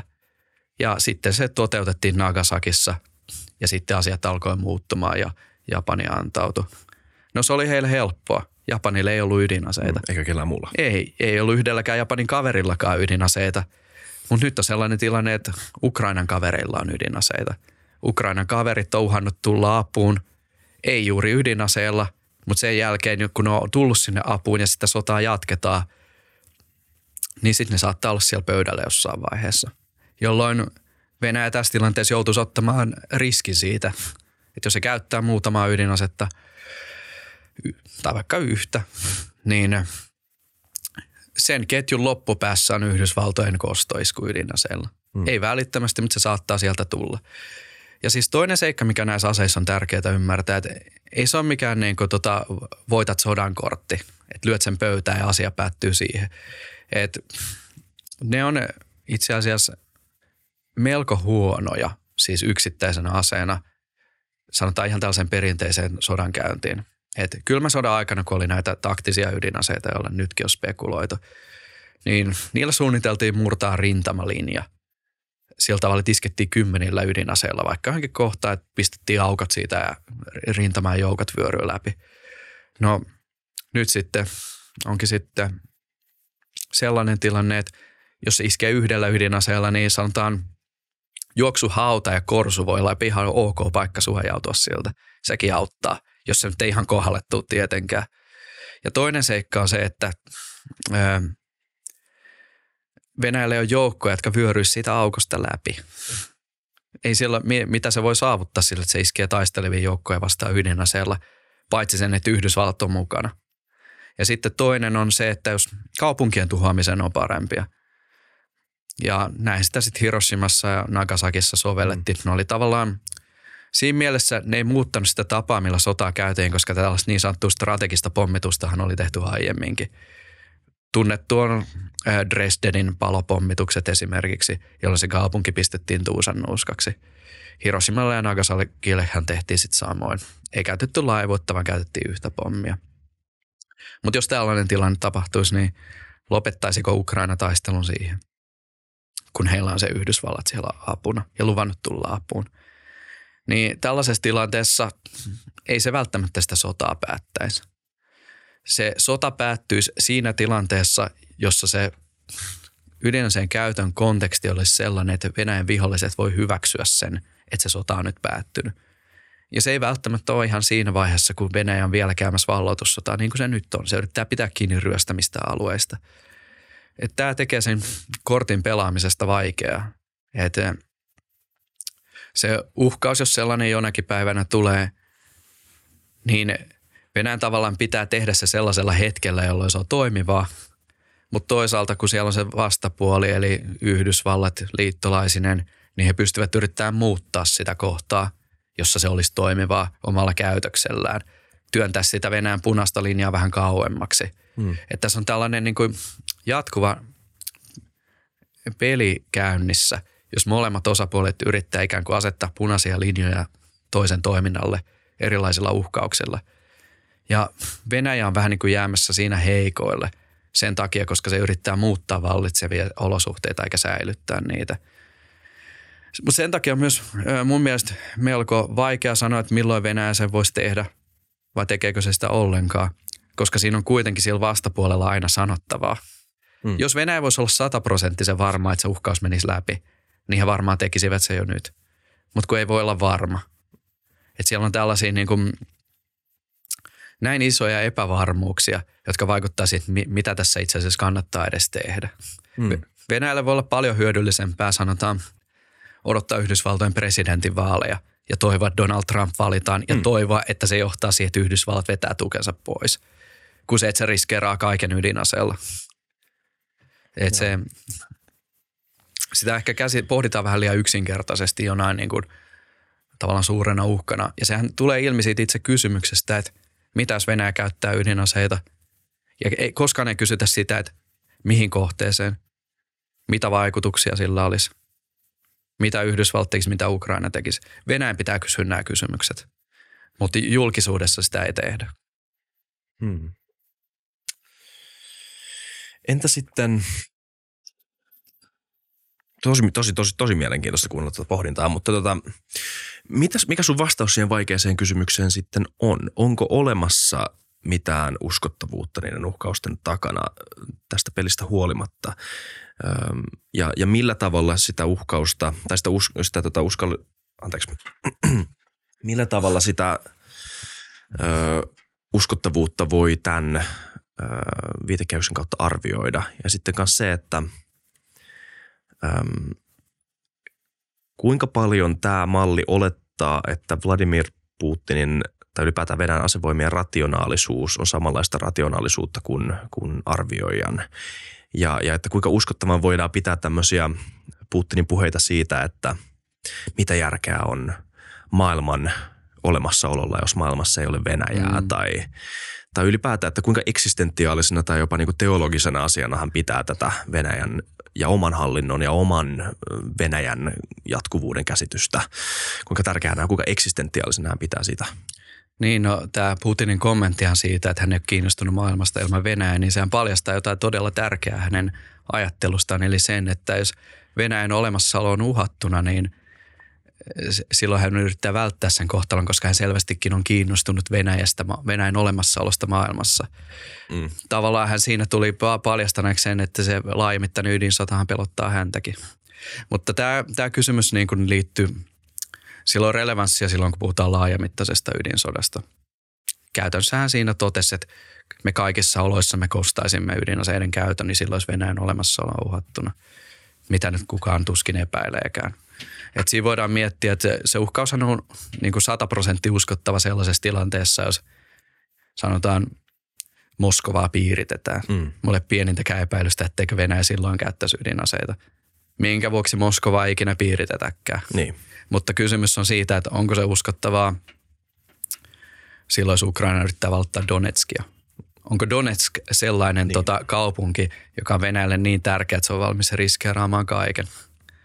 Niin, ja tota listaahan voi niinku alkaa kapuamaan ylöspäin. Mä mainitsin Belgorodin, mm. sitten on tota, äh, Magnitogorsk, mm. äh, Sochi. Mm. Missä vaiheessa tulee Venäjän punainen linja ihan oikeasti? Varmaan Pietari mm. olisi yksi ky- ky- Kyllä se varmaan voisi tulla, jos niin kuin Venäjän maa-alueelle lähdettäisiin käymään niin. vallotussota. Niin. Mutta tällainen niin partisaani isku Belgorodin, niin sehän ei selvästikään täytä niitä tota, täytä ehtoja. Mm. Mielenkiintoisempaahan tässä on se, että Venäjä nyt teeskentelee, että nämä Ukrainalta ryöstetyt hallinnolliset alueet osa Venäjää. Silti se vetäytyi Hersonin kaupungista, eli omasta mielestään Venäjän, Venäjän kuuluvasta kaupungista ilman, että se käytti ydinaseita. Vaikka se on sanonut, että voimme puolustaa maa-aluettamme kaikilla keinoilla. Hmm. No, voihan sitä, mutta ilmeisesti eivät tehneet sitä kuitenkaan.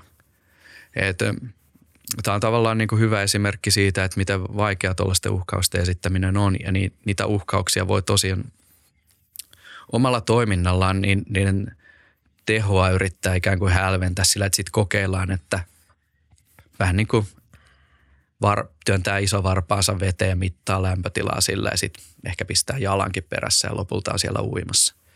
Tätä on peloteteoria muuten käyttänyt esimerkkinä.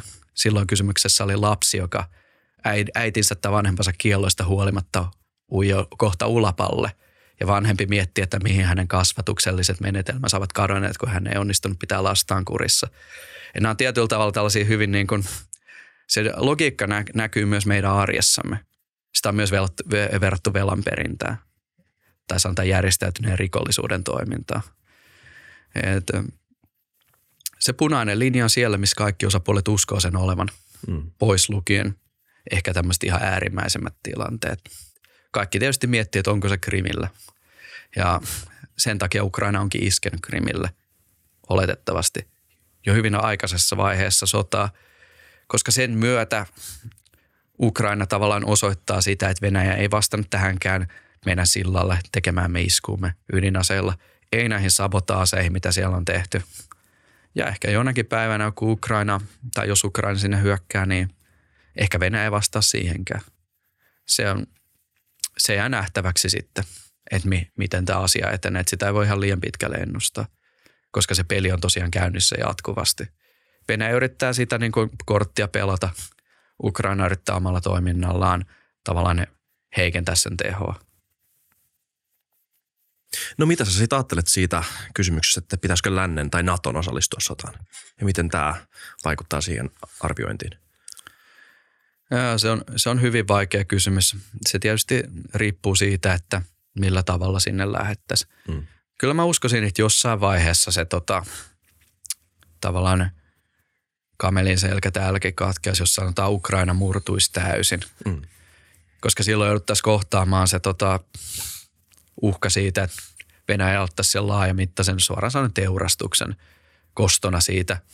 Siellä pitäisi likvidoida kaikki kapinahenkiset ihmiset – mikä oli varmaankin heidän alkuperäinen suunnitelmansa, jos olisi Kievan onnistunut vallottaa. Varmaan tällaisessa tilanteessa saatettaisiin lähteä. Mutta nyt näyttää vähän siltä, että ei sinne olla menossa. Sitten, olla, sitten yksimielisyyden saaminen siitä Naton piirissä olisi hyvin vaikeaa. Ja toisaalta tässä nyt selvästikin luotetaan siihen, että Ukraina pystyy tämän lännen avun turvin niin kuin hoitamaan – valitettavaa, että ukrainalaiset joutuu sen niin kuin kärsimyksen niin kuin, tai ottamaan vastaan. Mutta tota, tämä nyt on se nykytila alusta asti, että se Venäjän, Venäjän uhkaus ydinaseesta on siltä osin näköjään otettu todesta. Toinen aihe, mistä olisi kiinnostavaa puhua, on Wagner. Ja siinä yhteydessä Prigozhinin suhde Putiniin ja ehkä myös erityisesti Shoiguun tällä hetkellä se on ollut mielenkiintoisessa spekulaatiossa viimeisten viikkojen aikana, että mitä siellä nyt on oikeasti tapahtumassa. Näin joku tekstin, että Prigozhin on Venäjän kansan keskuudessa noussut aika isoon suosioon varmaan näiden rohkeiden kommenttien kautta, jotka varmaan kanavoi jonkunnäköistä turhautumista, mitä kansankin keskuudessa on. Puhuttiin että ehkä niin kuin enemmän Shoigun heikkouteen tai mitä ikinä, miksi se nähdään, miksi se koetaankaan. Ja Niin, vaikea oikein pohjusta tätä millään tavalla, koska mä en tiedä, mitä on tapahtumassa. Öm, tota, Prigozhin on siis vihainen Putinille ja Shoigulle. Öm, me ei tiedetä oikein, mitä mieltä he ovat toisistaan. Öö, Wagner on jotain saanut aikaan sodassa. Hän on ollut isossa roolissa siellä viimeiset, viimeiset kuukaudet. Iso hyöty varmaan Putinille. Mutta nyt mä näin jonkun tekstin, Igor Sushko Twitterissä kertoo, että – että hetkinen, kuka se nyt olisi, joka olisi antanut sen käskyn? Olisiko jopa, se, olisiko jopa että venäläisiä sotilaita on käsketty ampumaan Wagnerin parkkasotilaita Ukrainassa, jos ei heitä siellä kohtaavat tai jotain vastaavaa. Mä en ole ihan varma. Älkää lainatko mua, don't quote me on that. Mutta mitä on tapahtumassa? Niin, no ensinnäkin tämä koko dynamiikkahan tuntuu aivan pääkkähullulta Joo. meille. Et siis se tavallaan osoittaa sitä, että Venäjä on tietyllä tavalla keskiaikainen valtio. Mm. Että tämä Prigozhin on tavallaan Putinin vasalli tietyllä tavalla. Niin kuin hän tuo oman porukkansa sinne, toimii verrattain itsenäisesti, mutta kuitenkin edistää siellä Venäjän etuja. Ei ole täysin kontrollissa selvästikään, täysin. Kyllä hän siis on siinä mielessä, siinä mielessä Putinin kontrollissa ja ihan mitä tahansa voi tehdä. Mutta ilmeisesti tämä tota, Kiitos. Tämä tota, Shoikun ja Prigozinin välinen vihanpito on selvästikin ihan aito. Mm. Siitä, siitä on niinku aika paljon todistusaineistoa saatu jo kuluneiden kuukausien aikana. Ja Prigosinhan on sitä itsekin kertonut tai pilkannut Shoikua ja Gerasimovia avoimesti. Se on niin kuin käsittämätöntä, että näin Venäjän, sanotaan, Venäjän federaation historian tärkeimmässä sodassa sallitaan tällaista niin kuin – tällainen tilanne, jos he taistelevat ikään kuin myös keskenänsä, kun pitäisi voittaa sota. Mutta se on hyvä esimerkki siitä, että miten korruptoitunut ja huonosti hallittu maa Venäjä on. Ja se näkyy sitten myös siinä tavassa, jolla he sotii. Mutta mitä tässä tulee Prigosin ja Putinin väleihin, no, Putinin pään sisällä me nyt ei tunnetusti nähdä. Mutta kuitenkin tiedetään vähän hänen maailmankatsomuksestaan. Ja se on se, että hän on valtiouskovainen. Siis hänen ideologiansa on se vahva valtio. Ja Prigosin on siinä mielessä, hän kulkee vähän vaarallisilla vesillä, että näillä puheillaan hän uhkaa valtion tavallaan uskottavuutta ja sitä päättävää asemaa tässä kaikessa. Hän on ollut hyvä työrukkana ja hyvä ja tärkeä renki. Ja se on antanut hänelle tietynlaista vapautta myös.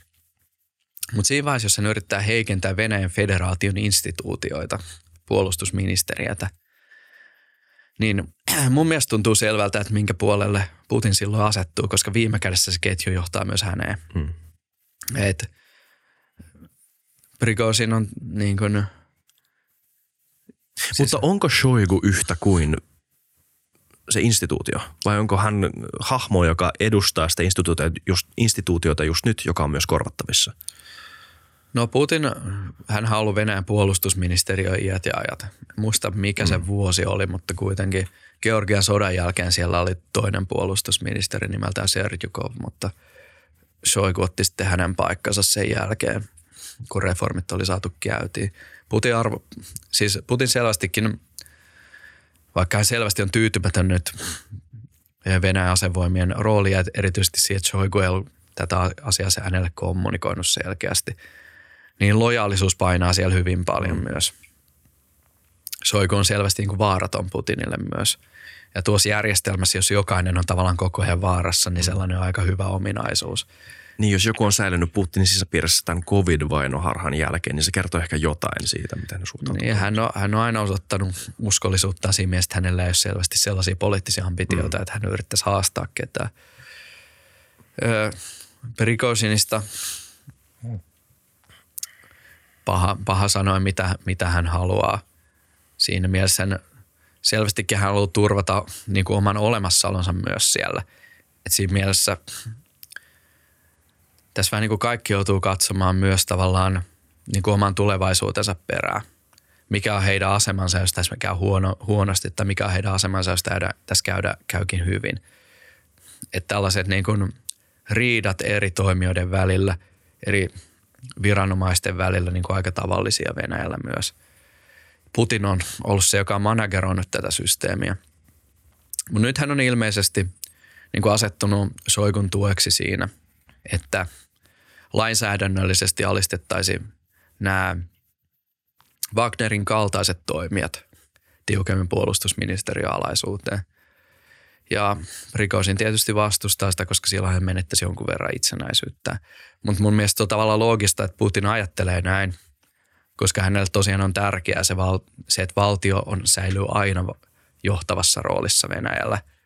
Valtio, jonka huipulla lopulta hän itse kontrolloi kaikkea.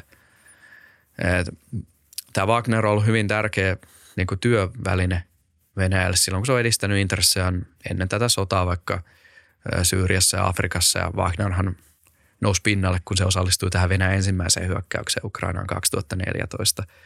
Et tällainen niin kuin semi-itsenäinen toimijahan on tosi hyödyllinen. Se on tavallaan modernille sodalle tyypillistä, että ulkoistetaan ulkoistetaan samalla tavalla kuin bisneskin ulkoistaa tiettyjä asioita jollekin toisille, koska ne vaan tekee sen paremmin. Hmm. Mutta tässä vaiheessa ehkä sen toimijan olisi itse hyvä oman turvallisuuden kannalta ymmärtää, että on tiettyjä rajoja, joita ei kannata ylittää. Hmm. Mikä Wagner ylipäätään on? Koska siis sä oot oikeasti varmaan siinä, että kyllä USAllakin on tämmöisiä yksityisiä ähm, niin kuin Army Military Contractors. Blackwater on tunnettu nimi. Se nimi ei enää Blackwater, mutta, mm-hmm. mutta tota, aiemmin oli tunnettu ää, tämmöisenä niin kuin yksityisenä armeijafirmana Eric Schmidtin perustama ää, yritys. Ää, mutta Wagner tuntuu aivan eri, eri hommalta. Niin, sen firman alkuperähän on hitusen hämärän peitossa, vaikka Prigozin nyt avoimesti kertookin perustaneensa sen. Öö, on, on esitetty epäilyjä, en ole ihan niin hyvin perehtynyt Wagnerin historian, mutta kuitenkin niin, että se olisi alun perin Venäjän sotilastiedustelun työrukkana. Ja mun ei olisi vaikea uskoa sitä, että näin on. Mutta tota, siis tähän, tähän entiteetti on toiminut esimerkiksi niin kuin saanut sopimuksia Afrikasta, jossa se on toteuttanut joita sen paikallisen hallitsijan etuja tai se on ollut turvaamassa siellä jotakin ja samalla päässyt käsiksi esimerkiksi luonnonvaroihin siellä. Et siitä ei pitäisi olla mitään epäilystä, että se ei ole samalla tavalla yksityinen kuin mitä joku,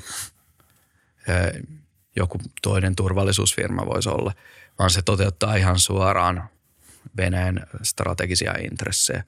Se on vaan organisoitu sellaisella tavalla, että mikä nyt on järjellisin tapa sitä tehdä. Koska jos ajatellaan vaikka päinvastoin, että mitä jos Venäjän asevoimat toimisi vaikka jossain Afrikan valtiossa järjestelmässä jotain kaivosbisneksen asioita ja turvaisi jotakin henkilöä siellä, niin silloin Venäjä olisi suoraan sitoutunut siihen.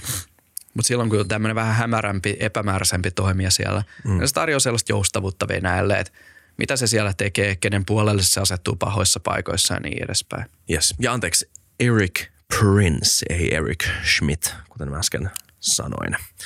Entinen Navy SEAL perusti siis Blackwaterin, joka tunnetaan nykyään nimellä Academy Illä. Äh, nyt tulee hankala kysymys. Tämä on kysymys, joka tulee varmaan aivan liian aikaisin, mutta tämä on myös kysymys, jota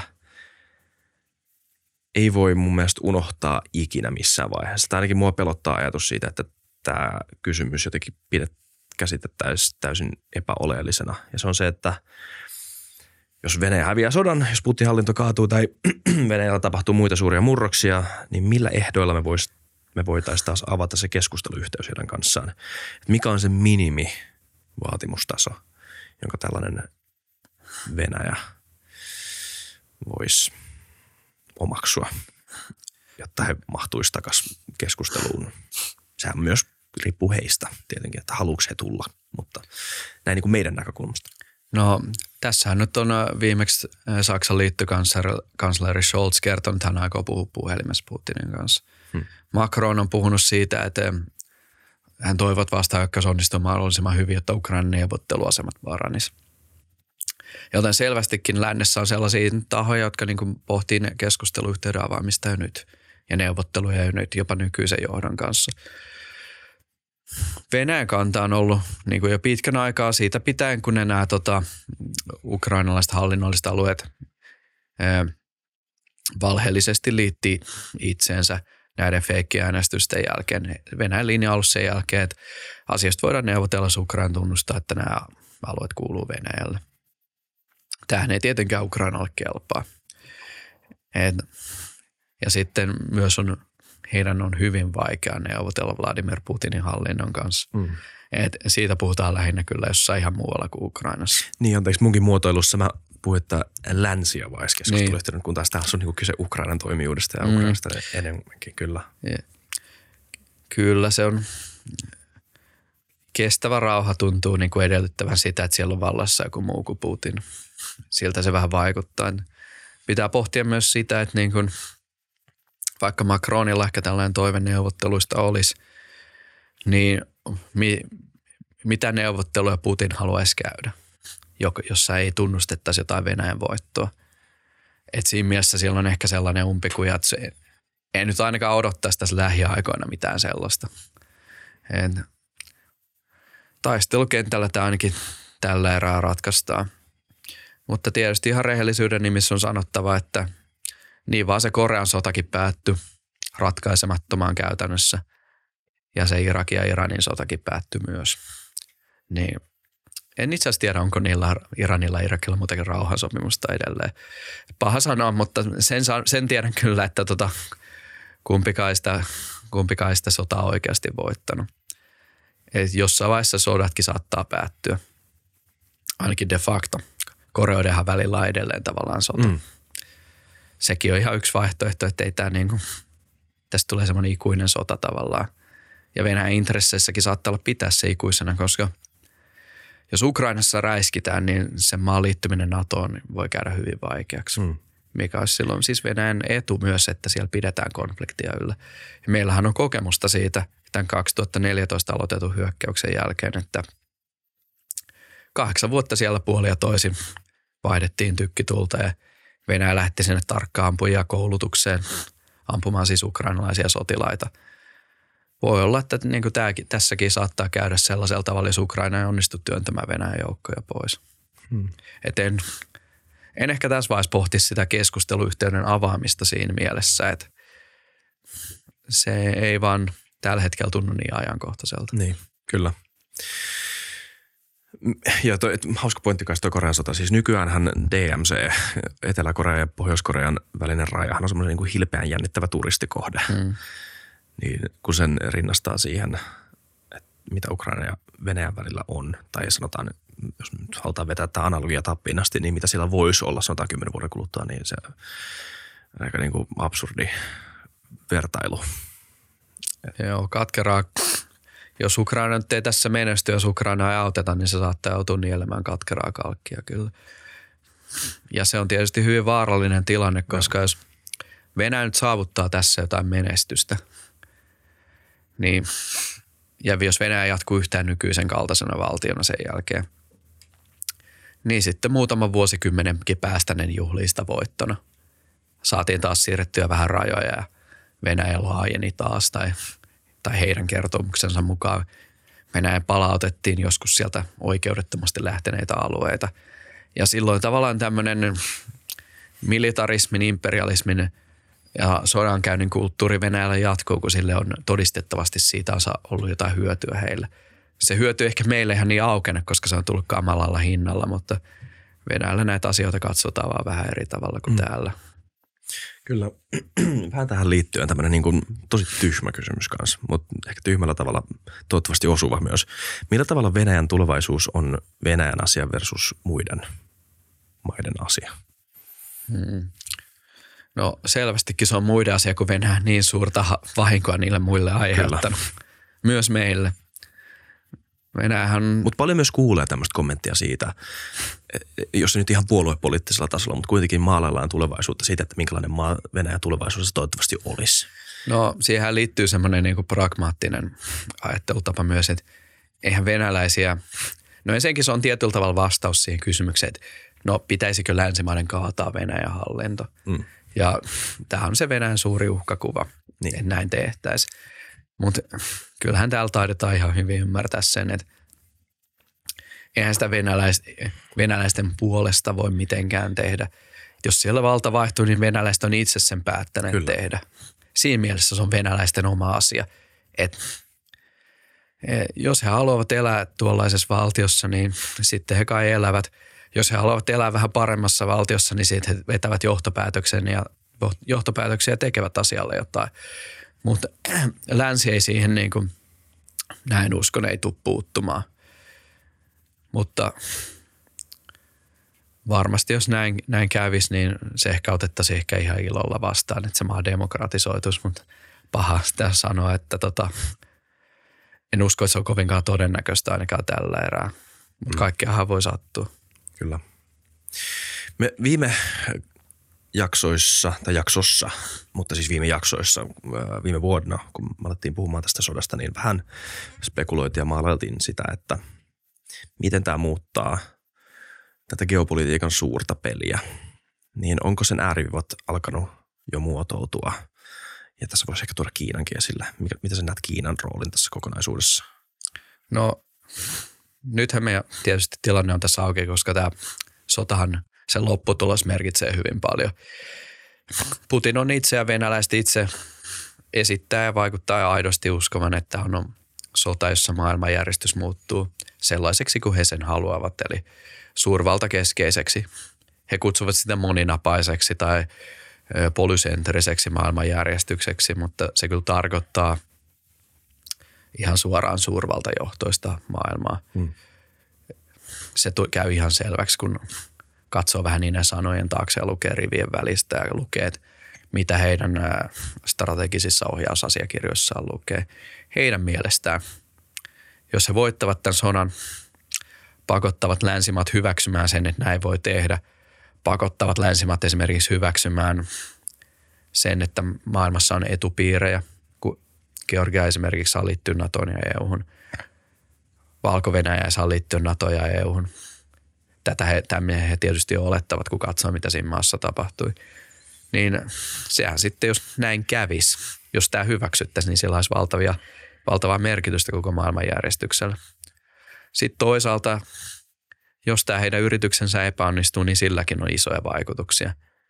Silloin tavallaan suvereeneihin valtioihin, myös pienten valtioiden suvereeneihin oikeuksiin perustuva maailmanjärjestys, niin – tietyllä tavalla se säilyttää, säi, tai siis se todistaa, että se nyt on ollut relevanttia.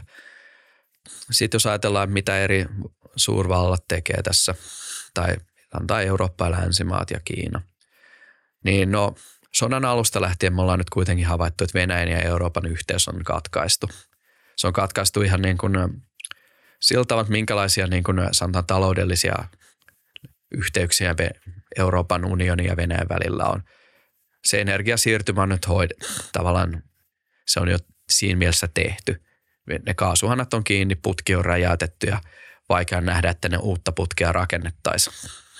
Ja vihreä siirtymä nyt edistyy. Venäjän ja Euroopan kohtalot eriytyy toisistaan tämän sodan, sodan seurauksena tulevina vuosikymmeninä. Vaikea nähdä, että tämä jotenkin päättyy siihen, että Venäjän varaan – jotenkin vaikka mitä neuvotteluita käytäisi, niin Eurooppa menisi toista kertaa halpaa. Sitten toisaalta, jos me katsotaan Kiinaa, niin mun kantani on sodan alusta lähtien ollut ja on edelleen sitä, että Kiina ei halua, että Venäjä uppoa, mutta Kiina ei halua upota Venäjän mukana. Toistaiseksi se näyttää pitävän kutinsa, kun jos katsoo, että tämä Kiinan, anteeksi, tämä Kiinan tota, rauhansopimusehdotus, jonka he tässä joku aikaa sitten esittivät, niin sehän suosii tavallaan Venäjää hyvin vahvasti. Se, se ei niin kuin, siellä niin kuin esitetään hyvin tavallaan ymmärtäväisiä näkökohtia tämän sodan taustalle. Mutta toisaalta Kiina ei ole antanut, niin kuin, tai sen ei ole havaittu antavana ainakaan mitään niin kuin merkittävää aseapua. Sinne on ehkä jotain kaksoiskäyttöisiä tuotteita jotenkin päätynyt esimerkiksi öö, luotiliivejä ja sellaista. Varmaankin myös droneja. Tietysti Kiinan kautta Venäjä saa komponentteja, joilla se valmistaa aseita. Mutta Kiina niin Kiina ei tehnyt mitään sellaista, joka olisi vielä saanut esimerkiksi länsimaat asettaa sille niin kuin vastaavia pakotteita kuin mitä Venäjälle. Ja toistaiseksi se on tehnyt näin sen takia, koska ei tässä sodassa ole sillä tavalla voitettavaa Kiinalle. Mutta toisaalta, jos Venäjä tässä nyt vaikka katoaisi maailman kartalta, jos kävisi vaikka jotain sellaista, niin silloinhan Kiina olisi yksin Yhdysvaltoja vastaan ja Euroopalla ei olisi enää uhkaa, mikä pakottaisi sen keskittymään siihen. Sitten saattaisi katseet kääntyä Kiinaan. Että heilläkin on sillä mielessä paljon pelissä. Ja niin kuin tässä aiemmin sanoin, niin se ydinasekiristys on täysin Kiinan etujen vastaista. Sillä olisi sellaisia seurauksia, jotka on Kiinalle hyvin vahingollisia niin vuosikymmeniä eteenpäin, jos, jos ydinaseita käytettäisiin tuossa sodassa. Et se tavallaan vahvistaa sitä kuvaa, että vaikka Venäjällä ja Kiinalla on hyvin tiiviit välit, niin ne ei ole sen sorttiset välit, että ne olisi jotain liittolaisia. Mutta sitten toisaalta Kiina on käyttänyt myös tätä sotaa hyvin vahvasti hyväkseen, että sehän voi nyt tavallaan sitoa Venäjän hyvin tiukasti itsensä taloudellisesti. Ja se pystyy käytännössä määrittämään ne ehdot, joilla Venäjän kanssa tehdään kauppaa. Venäjä rakentanee ö, uuden tai uusia kaasuputkia Kiinaan, jolla se kompensoi Euroopan menetettyjä markkinoita. Ja nämä kaasuputket, niin ne rakennetaan Kiinan ehdoilla. Kiina, jos ei nyt suoraan sano, että paljon se viittii maksaa siitä kaasusta, niin kuitenkin neuvotteluasema on hyvin vahva. Tietyllä tavalla se saattaapa vahvistaa Kiinan kansainvälistä roolia, jossa saa Venäjä sidottua näin tiukasti itsensä. Että voiko Venäjä kieltää Kiinalta enää sellaisia asioita, mitä se on aiemmin tehnyt. Kiina esimerkiksi kiinnostaa Venäjän arktinen alue. Jos mennään sotilastrategiselle puolelle hetkeksi, niin arktinen, siis jäämeri on hyvin arvokasta kiinteistöä ohjussukellusveneille, jotka ampu, joissa siis on mannerten välisiä ballistisia ohjuksia, koska ne voi piileskellä sen merijään alla ja toimia siellä. Mutta samalla jos niitä olisi siellä, niin se Venäjähän olisi tavallaan niiden piirittämänä. Siellä ei niitä tällä erää mene, mutta Kiinaa saattaa sellainen kiinnostaa. Ja jos Venäjä nyt on ihan tavallaan Kiinan talutusnuorassa, niin jonakin päivänä tällaisiakin asioita saattaa, saatetaan nostaa pöydälle. Et sellaisia, sellaisia vaikutuksia näiden kahden suhteisiin, se on jo aikaisemmin ollut hyvin Kiinalle edullinen se niiden suhde. Tästä pitäisi olla vielä enemmän sitä. Et Venäjä kärsii tässä monenlaista tappiota sen takia, että se on tuonne Ukrainaan hyökännyt. Toisaalta tämä, jos ajatellaan vielä, että miten sanotaan muu maailma on. Globaaliksi eteläksi sitä sanotaan. Se on vähän virheellinen ilmi, nimitys siinä mielessä, että mitä on yhteistä jollain Keski-Afrikan maalla, Brasilialla ja Malesialla. Mutta kuitenkin sanotaan se maa, ma, osa maailmaa, joka ei nyt tässä suoraan tavallaan mukana. Niin lännen toiveesta huolimatta, vaikka YKssa onkin tavallaan äänestetty Venä, tavallaan Venäjän vastaisesti, että sota on tuomittu ja näin poispäin. Niin ei, pakotteisiin ei ole liitytty, aseapua ei ole annettu. Että tässä niin kuin nämä valtion perinteiseen tapaan no, seuraa kansallisia intressejä. Mm. Ja se, se tietyllä tavalla niin kuin kuvastaa sitä, että tämä ei ole ehkä ihan sillä tavalla maailmaa muuttava sota, että tässä jotenkin jakautuisi maailma kahteen leiriin tai jotakin sellaista, vaan siellä on paljon tällaisia nyansseja – ja tämä sodan lopputulos tuskin tulee muuttamaan sitä. Niin kyllä se pitää muistaa, että se, että monet globaalin etelän valtiot ei ole tehnyt mitään yksiselitteistä tukilausumaa Ukrainan puolesta, ei tarkoita sitä, että he on toisella puolella, vaan he eivät ole ehkä vakuuttuneita siitä, mikä oikea jengi tulevaisuuden suhteen on. No mun käsitykseni ainakin kun sen, sen osalta, kun asiaa tiedän, niin monessa maassa kyllä ymmärretään, että mitä tässä sodassa tapahtuu. Mm. Että se on imperialistinen vallotussota. Mutta kun kysymys on siitä, että kun siinä ei ole omaa nahkaa pelissä, ja oma nahka saattaa olla jossain ihan muualla pelissä. Mm. Valtiot saattaa esimerkiksi hyötyä hyvin paljon kaupasta Venäjän tai vaikka Kiinan kanssa, tai heillä on muita ongelmia. Että he eivät, he eivät sillä tavalla niin kuin sidoksissa tähän sotaan, että mm. heidän oikeasti olisi valmiita kärsimään itse sen puolesta – ja pitää tosin muistaa, että tässä on länsimaisen... Eten, niin etenkin siis tukeakseen länsimaita, no. joiden imperialistista tota, imperialistisen sodankäynnin he myös muistavat omassa historiassaan. Niin, monethan näistä on kolonialismi uhreja, mutta on ehkä tietyllä tavalla saattaa olla väärä argumentti siinä vaiheessa esittää, että ö, Ukraina on nyt Venäjän kolonialismin uhri. Mm. Siispä teidän entisten kolonialismin uhrien tulisi tukea Ukrainaa. Moraalisesti ehkä joo, mutta maailma ei ole ehkä ihan sellainen paikka, jossa tämä moraalinen argumentti kantaa pitkälle. Vaan nämä valtiot kysyy itseltään, että mikä on minulle edullista. ei, ei, ei ne mitään pyhimyksiä ole, huolimatta siitä, että he ovat kolonialismin uhreja ja imperialismin uhreja olleet. Et siellä saattaa niin kuin, pöydällä olla jotain ihan niin kuin, toisia asioita. Ja sitten toisaalta pitää niin kuin, pohtia myös sitä, että länsi on, usein se suhtautuu aika ylimielisesti esimerkiksi Afrikan maihin. Mm. Ja tämänkin sodan aikana ollaan niin kuin, esitetty, että heillä on ikään kuin joku velvollisuus auttaa.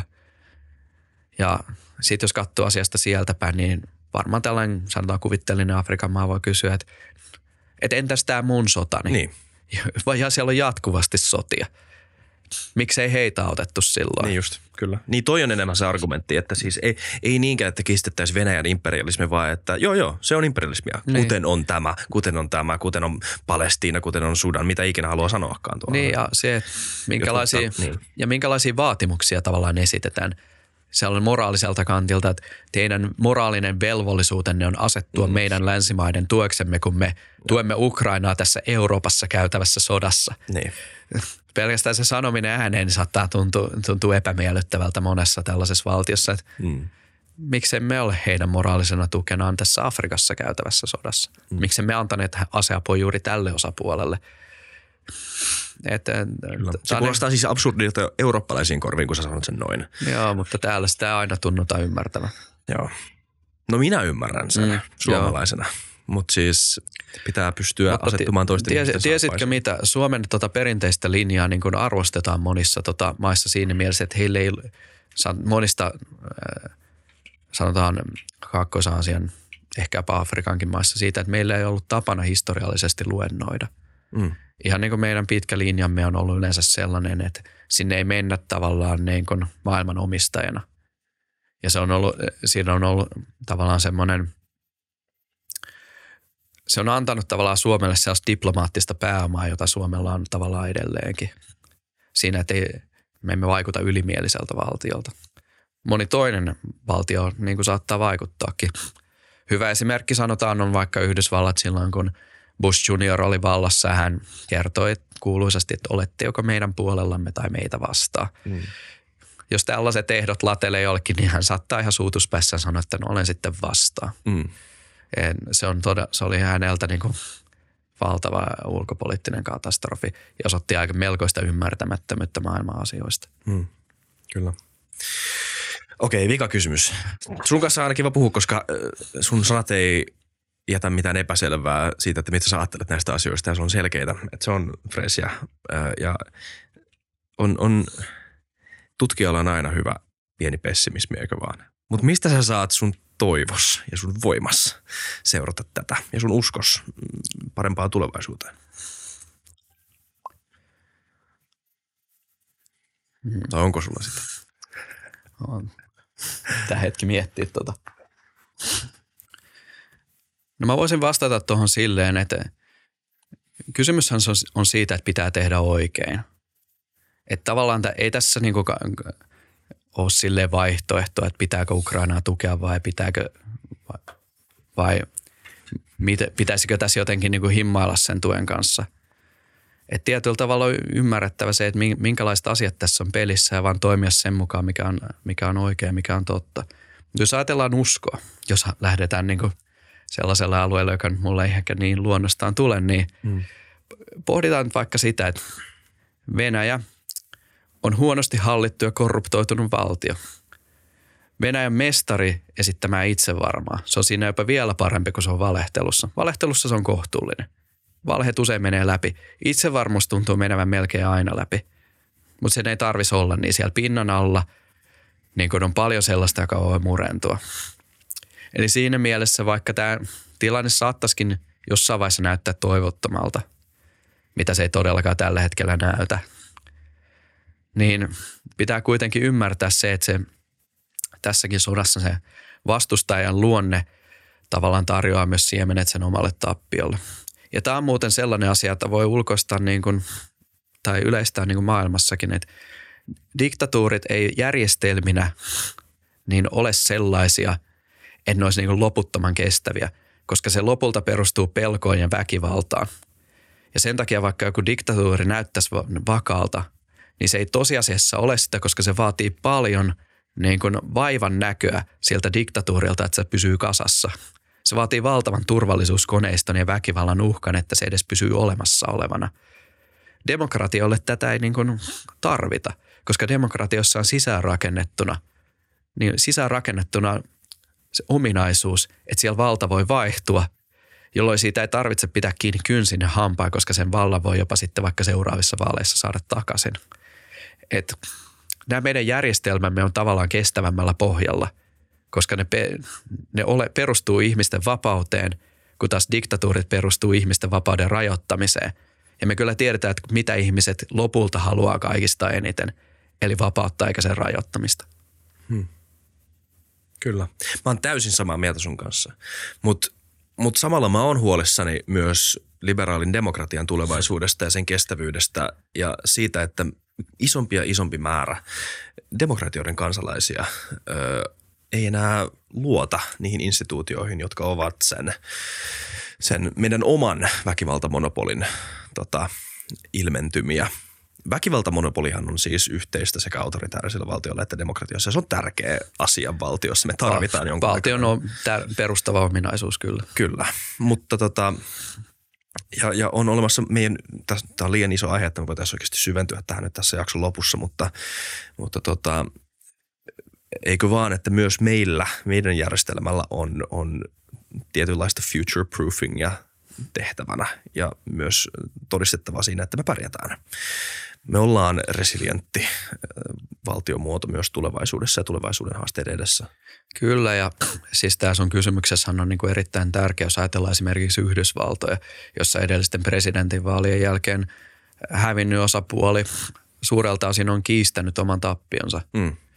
En osaa lukuja ladella, että kuinka suuri osa, mutta se niin kuin asettaa kyseenalaiseksi tai siinä asetetaan kyseenalaiseksi sen järjestelmän legitiimiys tavallaan jos ei pystytä hyväksymään vaalien lopputulosta. Ja tämähän on tietysti hyvin vaarallista. Mm. Ja toinen seikka on se, että demokratialla ei tainnut mennä ihan niin hyvin viime aikoina. Että globaalisti, globaalisti se kehitys kohti vapaampia valtiota on tainnut pysähtyä tai en tiedä onko jopa kääntynyt. Eli huolimatta siitä, mitä sanoin, niin ei tässä nyt kannata henkseleitä paukutella ja niin kuin pistää niitä vaaleanpunaisia silmälaseja päähän ja niin kuin odottaa, että se tulevaisuus on nyt ihan auvoinen, että kyllä sen eteen pitää töitäkin tehdä. Kyllä. Siitä pitää tehdä joka tapauksessa. Mutta edelleen ö, on myös sitä mieltä, että tämä on parasta, mitä meillä on. Sen enempää saarnaamatta siitä ja, muille. kiitos Jyri. Kiitos. Tulit taas vieraaksi. Tämä oli ihan mahtavaa. Ja kiitos kaikille katselijoille ja kuuntelijoille, että seurasitte tämän jakson loppuun asti. nähdään ensi kerralla. Muistakaa tilata kanava. Se auttaa meitä paljon. Nähdään.